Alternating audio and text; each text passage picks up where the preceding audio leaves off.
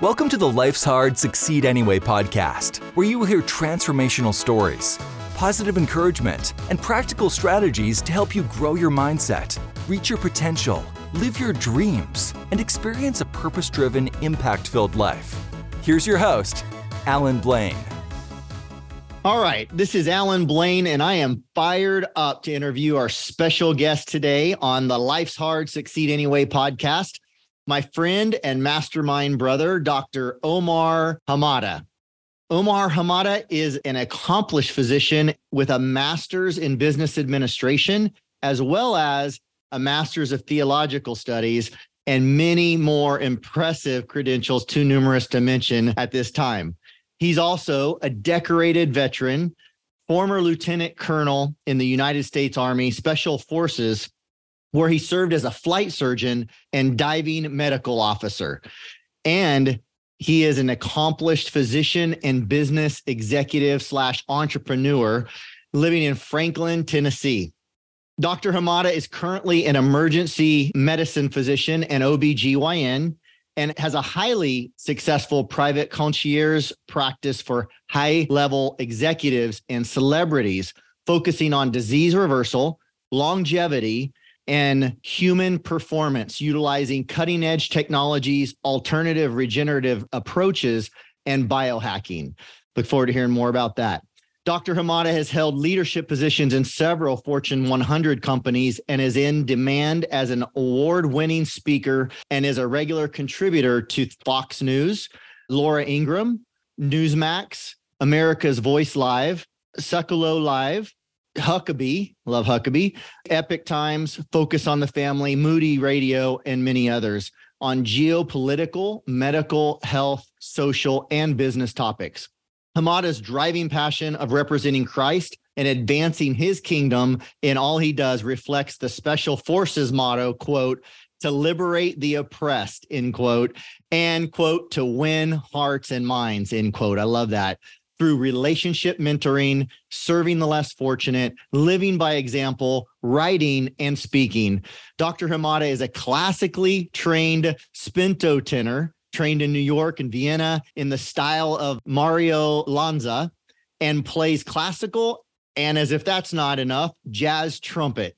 He is multilingual. He enjoys worldwide travel and is an aspiring author and adores his four children. Wow, I can't wait to hear more about this. Dr. Omar, welcome to the Life's Hard Succeed Anyway podcast. Thanks, Alan. I'm thrilled to be here.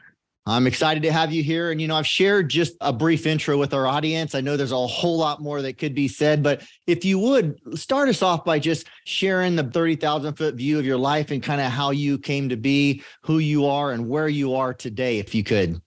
That's really hard because there is a lot in there. But to sum it all up, I'm a first generation American born in Tallahassee, Florida, Seminole fan. Dad was there for his PhD, master's and PhD in music. Started the fencing club he did back in the 60s there at FSU. But he and mom were Lebanese immigrants, and they were from the Druze people, D R U Z E.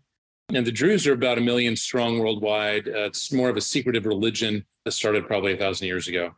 So they were probably the first two known converts. In fact, Patrick Johnstone, in his book Operation World, back in the 1980s, listed two known Druze converts. And I believe they were my mom and dad at the time. And now there are hundreds that have actually come to Christ through various channels.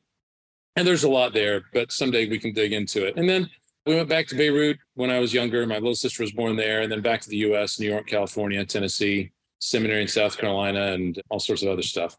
So yeah, I think as long as I can remember, I've wanted to sort of do everything and be everything, like all of us, you know, little boys back in the 70s and 80s, you know, Superman, and FBI agent, astronaut. I mean, you name it. My granddad was a physician. Um, so that was really the driving force as I knew I was going towards medicine. But I was saved at a young age, and my heart was always for the kingdom. So whatever I did, that was sort of the foundation. Whatever I did, it was really for the sake of the kingdom of Christ and it still is. And you know, life has its ups and downs and twists and turns, but that's always been rock solid for me. So that's sort of where we are today. And you know, it's like what Proverbs says, you know, that we basically plan our steps, but God directs our path. And I've thought I've planned my steps pretty perfectly throughout my life, but I can't tell you how many detours and crashes and overturns and things like that I've been on or through. I can imagine, and I look forward to get into a little more of your story. But a couple questions. You were a flight surgeon in the Special Forces of the U.S. Army. How long of a period was that? Your military service? So I was in the Army through the National Guard, activated a couple of times, but for 15 years, 10 of those were in the Special Forces. The first four or five were in a MASH unit. And I didn't really like it as much. I mean, it was great to learn military bearing and uniform and all that stuff. But after a while, it just didn't really fit me. For some reason, I didn't fit in with the other doctors. And so we were at Fort Sam Houston in San Antonio, Texas, doing combat casualty care course. And the guys running it with land navigation and rappelling and all that were special forces guys. And at the end of the two weeks, a couple of them came up to me and said, Hey, Doc, how do you like to go SF? And I said, Man, I'd love to. What do I need to do? And they handed me a card and said, Call this number. We'll see you in a couple of months. And why is that? Why do you think that you didn't fit in with the other doctors so much? You know, it's weird. I've always sort of felt different or been different. And the other docs, I think they were good docs, but I think they were there because they wanted to just be doctors and do what doctors do in the military. But I joined because of three reasons. One, I wanted a sense of adventure. Two, I wanted to serve my country. And three, I wanted some of the best leadership training in the world that I could get. I always thought if I just want to be a doctor, I'll just be a doctor. No reason to join the army. I joined the army because I wanted to blow stuff up and jump out of planes. Right. So I didn't fit in with just sitting around drinking coffee, telling bad jokes. I wanted to get out there and do stuff. So I guess the SF guys, when they were running us through, they kind of saw that. And afterwards, you know, they came up and said, Hey, come join us. So I was like, cool. Yeah, you don't belong in the regular ranks. You need to be over here in the special forces. I get it. You've had a ton of success. And maybe that's partly uh, going back to the question I just asked. I mean, you're wired, obviously, not just to help people and serve people in a medical sense, but also you're very entrepreneurial. You've had a ton of success in your entrepreneurial endeavors as well as in the military. And like I mentioned to everybody, I mean, you, these are some pretty big deals to be a contributor on Fox News and Huckabee Show and all these different ones. How did you get to that place? What was the pivotal moment or the opportunity, I guess, the door that opened to get you into those kind of situations to be speaking on national TV? For that, it was nothing I did, surprisingly. I think it was all the Lord. I mean, I've always been comfortable in front of people speaking and that's sort of my passion is you know changing hearts and minds influencing people and I've always been active regionally and locally on TV, radio, what have you, and then for CMDA with Moody and Focus. But as we'll get to here in a minute, my life kind of imploded a few years ago. I mean, in many areas. And I ended up having to have major surgery basically to save my life. And as I was laying in bed, probably two or three days post op, at the time, the New York governor Cuomo went on national television bragging about what they had just done in New York in terms of, he said, you know, we have the most aggressive abortion legislation in the history of the United States. And they basically opened the door wide for abortion at any time in pregnancy, even up to full term.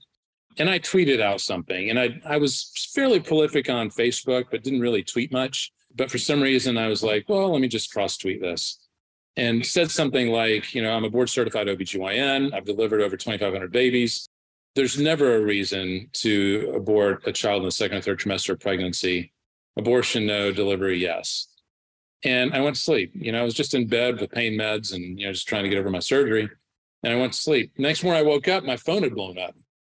And over the next two or three days between Facebook and Twitter, I got like over 10 million hits. Wow. I was like, 10 million. I mean, that's amazing. So within a couple of days, Fox News was calling. Actually, one of the producers messaged me on Instagram and said, Hey, we'd like to talk to you. Can you call me back? And it just took off from there. And it just rolled, just one after the other. Wow. So, all over a statement regarding abortion, essentially, that you put on Twitter. Yep. Wow. That is the Lord giving you that opportunity, no doubt, and using a situation like that to give you a platform, I guess, several years ago at this point now, right? 2019. 2019. Yeah. Over the last four years. Wow. That's phenomenal as I was starting to say, you've had a ton of success. And as I was sharing with you earlier before we started recording, I mean, just looking at some of your accomplishments and your achievements, and really more specifically, your talents and skills and ability and skill set. I mean, being classically trained as a spinto tenor and just all the things, you know, trumpet and all that. You're amazing, amazing man. I was saying I was a little envious of all your talents, but what would you say has been a key to your success to this point before we jump into some of the challenges and some of the other things? You know, as I was thinking about that, I think it's perseverance. And my dad always told me that. He said, you know, it's not the rabbit that wins the race, it's the turtle. And he always said, You're a rabbit. I'm a turtle. and he was very successful. But that's always stuck with me. It's that methodical perseverance despite failure, despite obstacles, just gutting it through and praying and letting the Lord lead. And it's the same thing in the army, right? In the special forces. That's what they look for, I think. It's guys who aren't going to be put off or urged to quit just because of temporary obstacles. They want guys who are going to have the mindset of, I don't care what it takes, I'm going to do it. Right. So I think that's it, just that perseverance and mm-hmm. faith in God that, you know, you give me a purpose, you give me a direction. I'm going to move forward. It's up to you to clear the way, but I'm going to keep going. I love it. So important. Perseverance, consistency, not quitting could be said a lot of different ways, but you mentioned it. It's it's a mindset. I've said so many times, you know, so many things are either won or lost in the six inches between our two ears.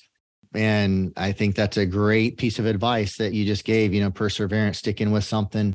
So many people I see try different things and don't enjoy the success that they desire, but they never tried it long enough to get good enough to have the success they enjoy. And it all comes back to, I think, what you just said is perseverance, consistency, sticking with it. Let's jump into the challenges. You know, what would you say has been one or more of the bigger challenges you faced in life? Obviously, you've had a ton of success. And I think it's encouraging to see how guys like you and others have faced challenges and more importantly how you have worked through them so that's kind of where i want to head at this point but i was just curious what would you say would be one of the bigger challenges in your life or more than one if there is more than one you know i love the title podcast i mean life is hard right and it's hard on all of us i can't think of a single person that hasn't been touched by tragedy or difficulty or whether it's with themselves or in their family or extended family and friends you know we're not going to get out of this life unscathed and we're all surrounded by people who have a victim mentality, like, you know, poor me, and they just live a defeated life. I mean, it's all about mindset and where you feel the Lord has you. But I've been there too, you know, victimized and how did this happen to me? How did I end up here? There have been multiple times of failure. But like, remember mm-hmm. Michael Jordan, you know, it's like, I forgot the statement, but he failed a lot. I mean, I think he was kicked off his high school basketball team and yeah, he didn't make his varsity team. Yeah. So, and there have been so many stories like that. I mean, David Goggin, sort of the same thing, you know, fat and slovenly and never amount to anything. And now he's like amazing. So I think it just takes that shift in mindset. There were three or four huge assaults on my heart. My parents' divorce, breaking up with a gal a day before a wedding back in 1990 that I'd met on the mission field, the issues at our local church in Brentwood, Tennessee, that for some reason just were the most painful that I'd experienced up to that point. Not personally, but just, you know, with the church itself. And then, sort of, I think the biggest crowning moment was probably five years ago, where my own marriage unfortunately ended in divorce. And that was after 23 years. But the strange thing is, I knew it at year four. At year four, I knew we were headed in the bad direction. But I was young and I thought, I'll change her. I'll make it work. We'll gut it out. And through counseling and this and that, eventually I got to the point that it was just unsustainable. And I felt like, as a believer, I think that's one reason I hung in for so long is, you know, wanting to glorify the Lord and not wanting to end up in the same way there. And, but I got to the point where I felt like if I don't get out, I'll be dead by the time I'm 55. And I really believed it for several years. And I remember going to bed at night every night for like five years, praying, Lord, I don't want to wake up in the morning. Just take me home. And I mean, just the agony. And finally, like after five years, I sort of woke up and thought, what am I doing? I mean, this isn't how God wants us to live. And, you know, I don't want to say he wants us to be happy and all that, because I think he wants us to be holy. He wants us to be happy too, but he wants us to be holy. But I felt like I couldn't make it physically. And two weeks after I filed, I ended up with a ruptured colon, a severe pelvic infection and abscess, severe sepsis, ended up in the ICU at uh, Centennial. I was in the hospital for about six weeks, half a million bucks, six weeks, multiple surgeries. It almost killed me. And I think that was probably due to a combination of factors, but I think primarily just the internalized toxicity and agony over two decades of life that finally caught up with me. And I mean, I was healthy before that, no medications, physically active and strong and healthy. And I've gotten back to that now. But there was that, the divorce, and then the health issues, financially, a complete collapse. Business, the businesses just sort of imploded. COVID hit. Why not have a perfect storm? right. to take out the other business.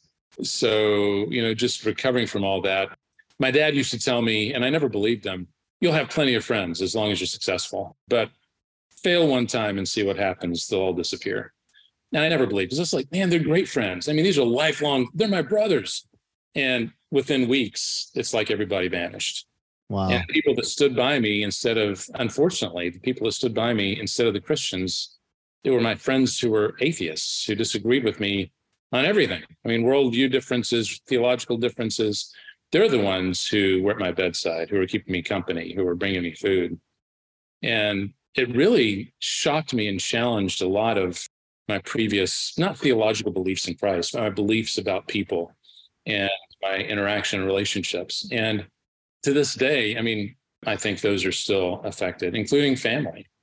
So divorce is brutal and it's painful and it's destructive. And that's why God hates it so much because it doesn't leave you unscathed. I mean, it destroys.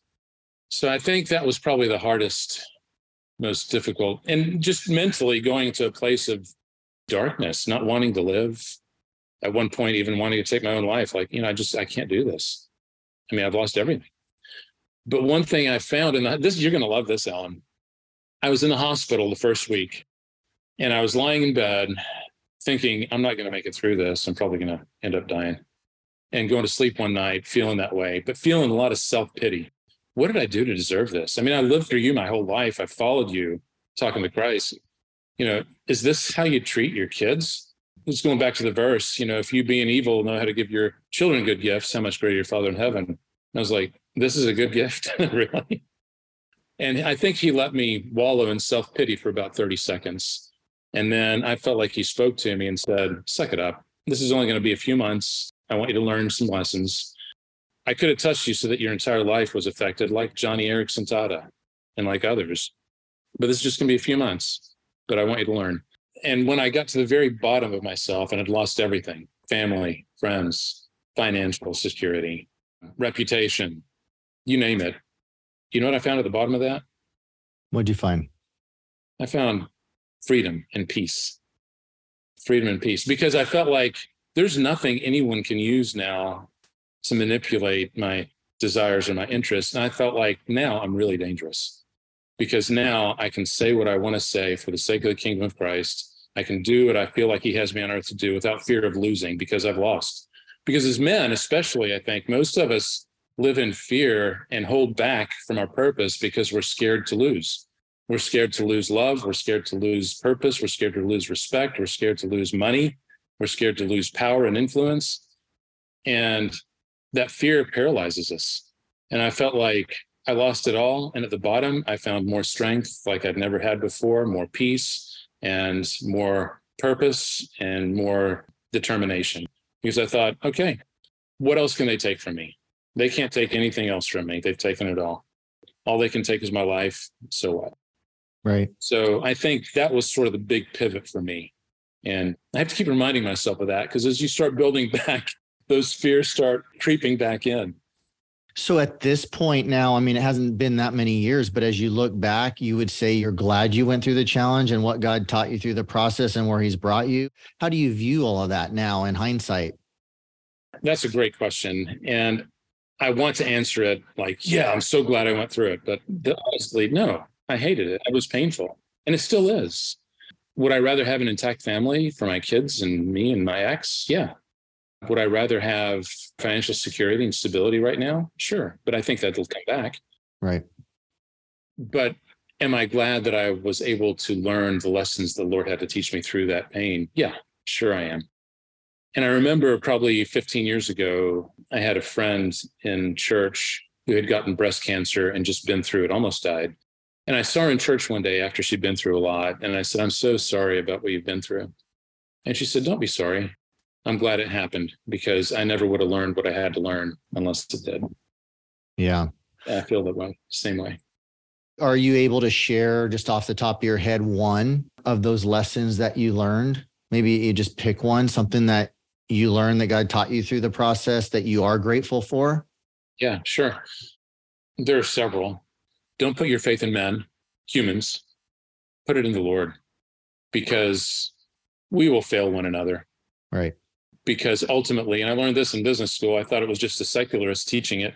And I pushed it off at first, but he was right. We are all in our core being self interested. And most people, unless they are really spirit filled, following Jesus, most people will act in their own self interest to preserve their interests. And I never believed that because I'm so relational and what people thought about me was so important. But the Bible says it don't put your faith in men, put your faith in the Lord. So that was one big thing. And the other thing that's sort of corollary don't put your faith in stuff, material things. Don't put your faith in your health, in your stock portfolio, in your reputation, because all that can be gone in an instant. Put your faith in the Lord. And that basically then forms our purpose. And I think so many of us as believers, you know, we're focused on, yeah, I follow Jesus, but how's my stock portfolio doing today? And there's nothing wrong with that. But when that becomes our focus, that, you know, my kids are going to go to Ivies and I'm going to build great wealth and I'm going to be this and I'm going to do that. I mean, it's sort of like the parable where the Lord was saying the rich guy was just loading up his barns and, you know, you don't even know, but tonight your soul's going to be required of you. So, where is our purpose? Where is our focus? As followers of Jesus, it should only be on Him. And fear not for tomorrow. Today has enough troubles, but if we really believe and have faith in Him, He'll provide. And I'm not saying, you know, live unwisely. I'm saying prepare. Right. But our focus should be on Him and the reason He has us here. So good. Such great advice. And yeah, you're right. We all, by nature, I think, look out for our own interests without a miracle of God doing a work in our heart to care more about others than ourselves. And I think that's why he said, not only do we need to love the Lord our God with all our heart, mind, soul, and strength, but also to love our neighbor. How? As ourself, because we have no problem looking out for ourselves. And so we need to be reminded of that. And I'm glad that you brought that out. I love that. If you could go back in time you know, there's many things I'd love to tell my younger self now, going through a lot of scars and bad choices and just life punching me in the face. But what is one piece of advice you'd like to be able to go back and give your younger self? Listen to your father. That's Proverbs. Man, if I had listened to my dad, I think I would have avoided a lot of those landmines. And look out for the signs. Pay attention to the street signs a lot of times we run right through them, we ignore them, we think, oh, we can overcome that. When they said that, they didn't mean what they said, or I'll change them. You know, pay attention, keep your eyes open, make wise decisions. There were things that were flags before I got married that I should have paid attention to, but I didn't. And, you know, I think that's the most important decision we make in this life, aside from Christ, is who we choose to spend our life with. Right. It is. Since we're talking about marriage, before we move off of it again, is there one piece of advice you might give to somebody before they get married, wanting to get married or thinking about getting married or close to getting married, and also to someone who is married? Sure. If it's different. So I'm going to preface this by saying I have a strong biblical worldview, and it's informed by scripture, not by culture. And that in current days gets me in a lot of hot water because people are more informed by culture. And here in America, we want to be individualized. We want to be happy. We want to be important. And our worldview is centered around us and what we bring to the world and what our purpose is. And it's about us. Right. In scripture, it's about him. And he's built marriage to mirror him.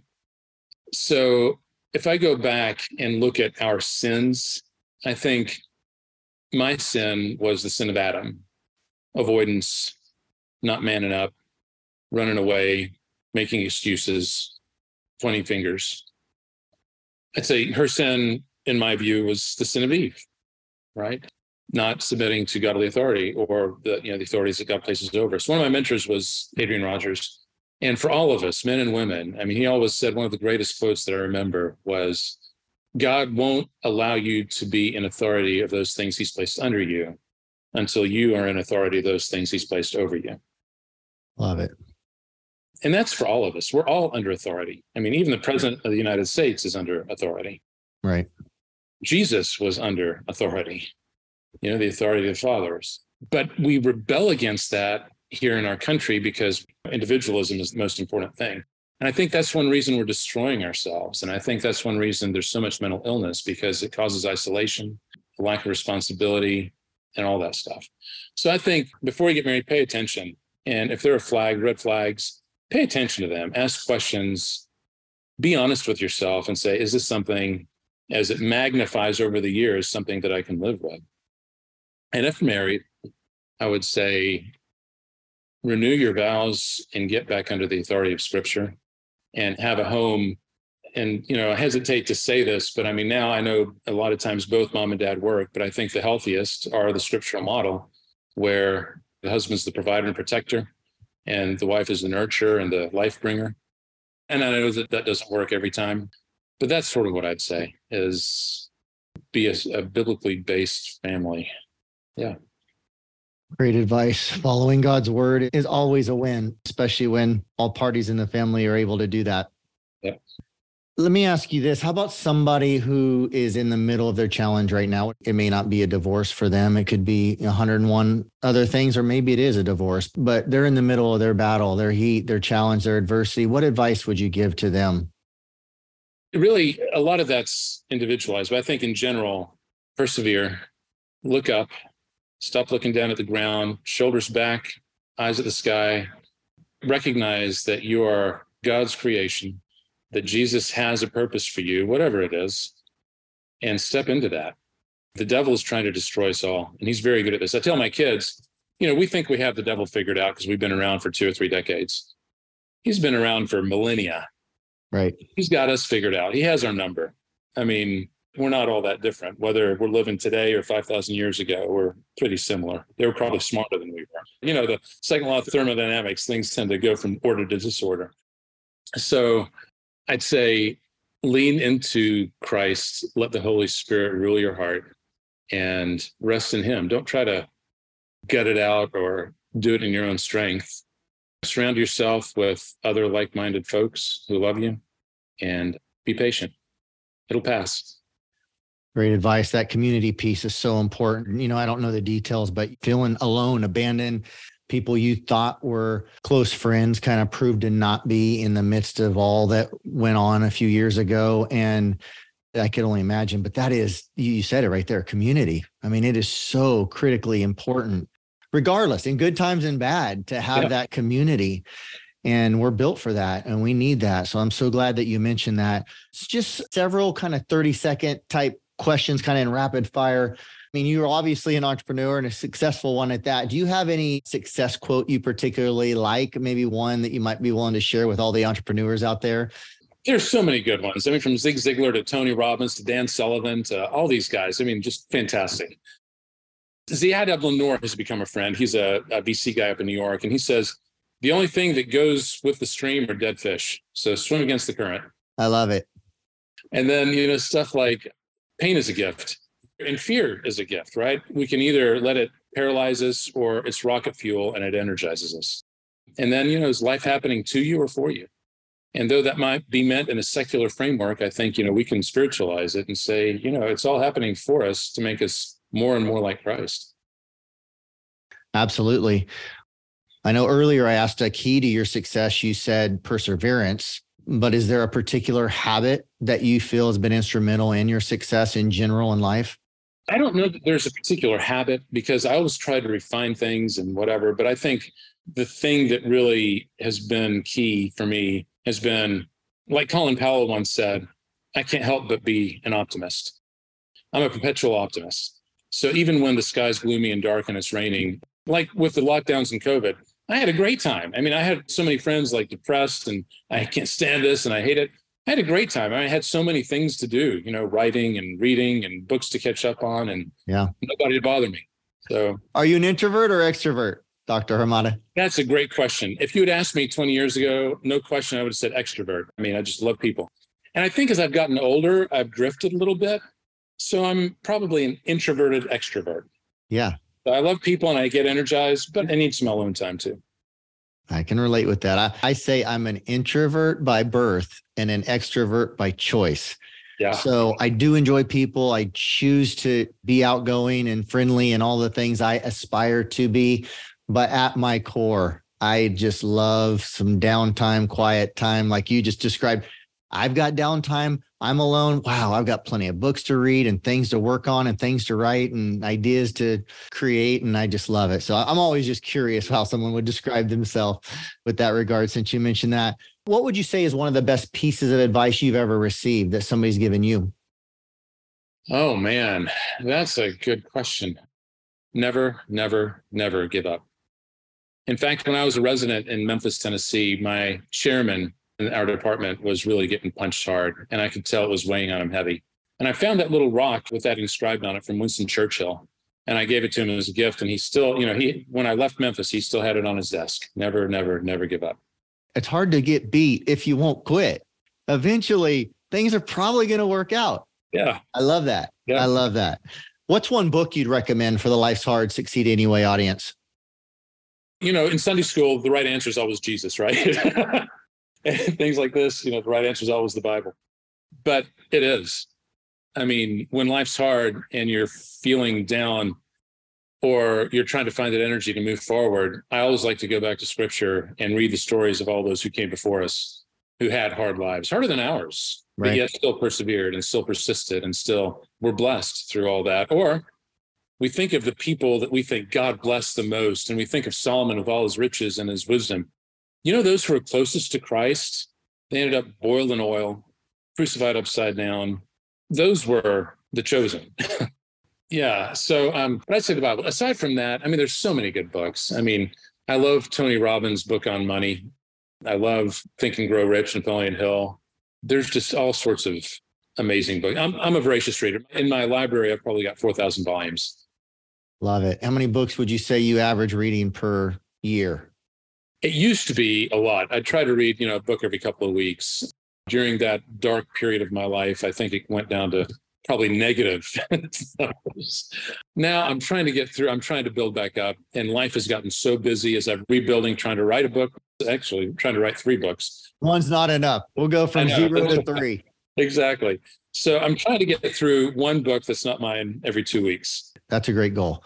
I love that. So three books. You, you couldn't just write start with one, huh? Had to jump right into three.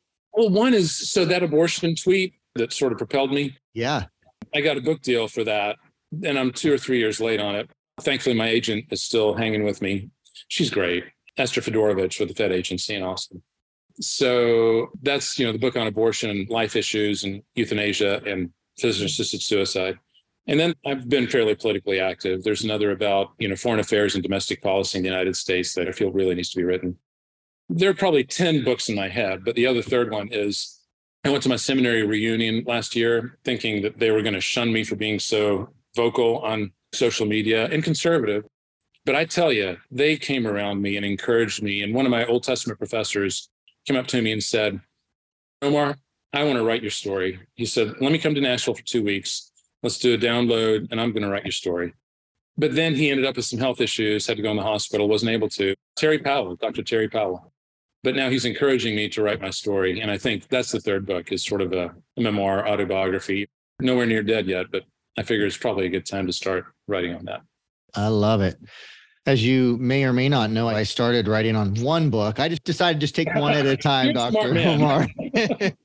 about a year and a half ago, I lose track. It might be two years ago, but we're finally, we're about a month or two away from launching it. It's almost done. So super, super excited about same title as the podcast, Life's Hard, Succeed Anyway. Amazing. So really, really fired up about that. What would you say is your definition of success? I started recently asking, and the more and more I keep thinking about success, and I started off with episode one talking a little bit about what success meant to me because I see so many people's definition of success is so different than mine. But you know what? I started asking people this and I've got a ton of different responses. Everybody, it seems, has a different answer. And so many of them I agree with. So I just love getting to hear others' perspectives of what is your definition of success. It's changed. When I was 25, success was $10 million in the bank, happy marriage, beautiful wife, great kids. You know, the American view, right? The American dream. Yeah. And what I found is that's all empty. And success now is all about relationships. It's all about healthy relationships with God, with myself, and with others. And that's success. That's where we leave a legacy. I mean, a billionaire just died 13,000 feet under the sea, right? What's his legacy? Is it his yeah. billions? I don't know the guy. I don't know his relationships. Or is it the impact that he has? But the other thing is, none of us have as great of a legacy as we think, usually. We think, you know, we're all going to be important. Our grandkids won't remember us or our great grandkids you and I know who Billy Graham is. I work in a hospital. If I ask somebody who's 30 or even 35 years of age, I do this all the time. I'm like, unless they were raised in a Christian home, I'll say, Have you ever heard of Billy Graham? And I'm like, No, who's that? I'm like, You're 35, you don't know who Billy Graham is. I mean, serious? Because to us, that's unbelievable. Right. I mean, everybody knew who Billy Graham was.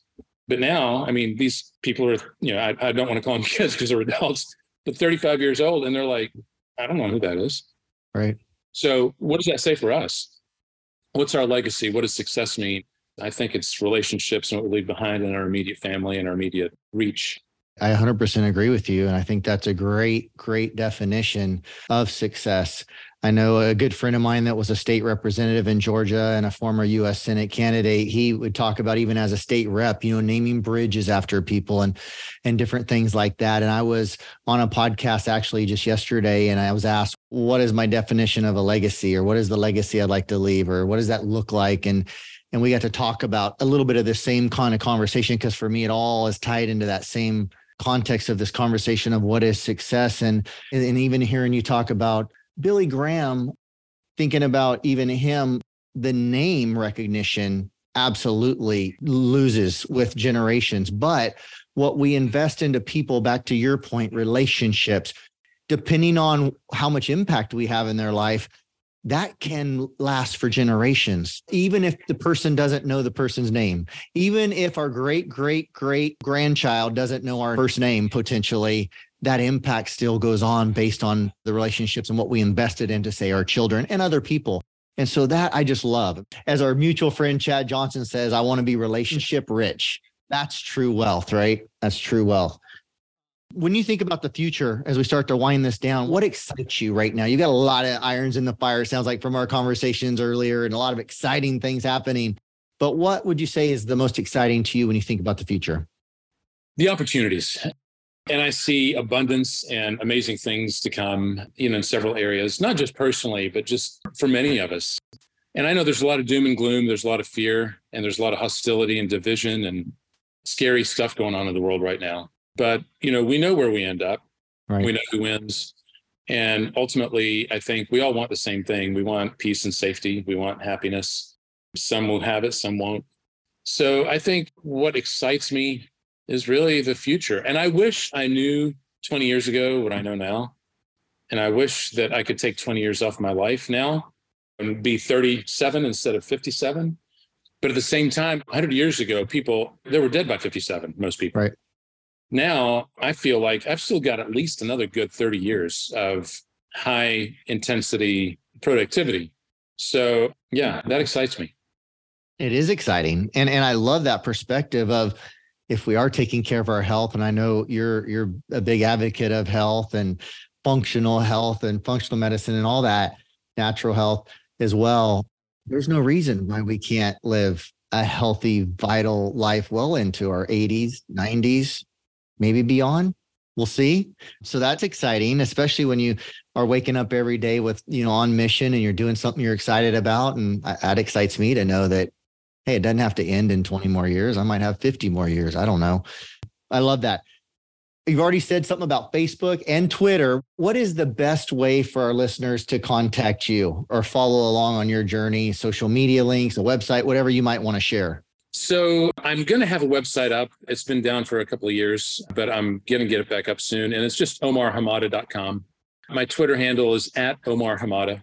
So you can contact me on Twitter. And then Facebook, same thing. It's facebook.com backslash Omar Hamada. And it's just H A M A D A. And then LinkedIn, linkedin.com backslash N backslash Omar Hamada. So pretty easy. Super easy. And we'll put all that in the show notes down below so our listeners can access it there. And before I close this out, give you the, the final word, I do have one more question for you. You mentioned politics, being pretty active in politics. And I think I remember hearing or seeing that you were considering running for a political office, maybe a US Senate seat or a state Senate seat. I'm not sure. Is that right? It's been a long time. In in Lebanon, I have a lot of family that have been in politics, and a couple have been assassinated. I mean, they were very pro-Western, still are. But yeah, I've always been interested in military. So I have six M's, right? I had six M's, and they were all alliterated. Adrian Rogers helped me do this. Marriage, which is not there anymore. Military, ministry, medicine, music, MBA, business, leadership but yeah, sort of the military has shifted over into politics a little bit. And I hate politics. I never want to be a politician, but I have a lot of passion for doing what's right and getting us back to the foundations of how we were founded and where we need to be.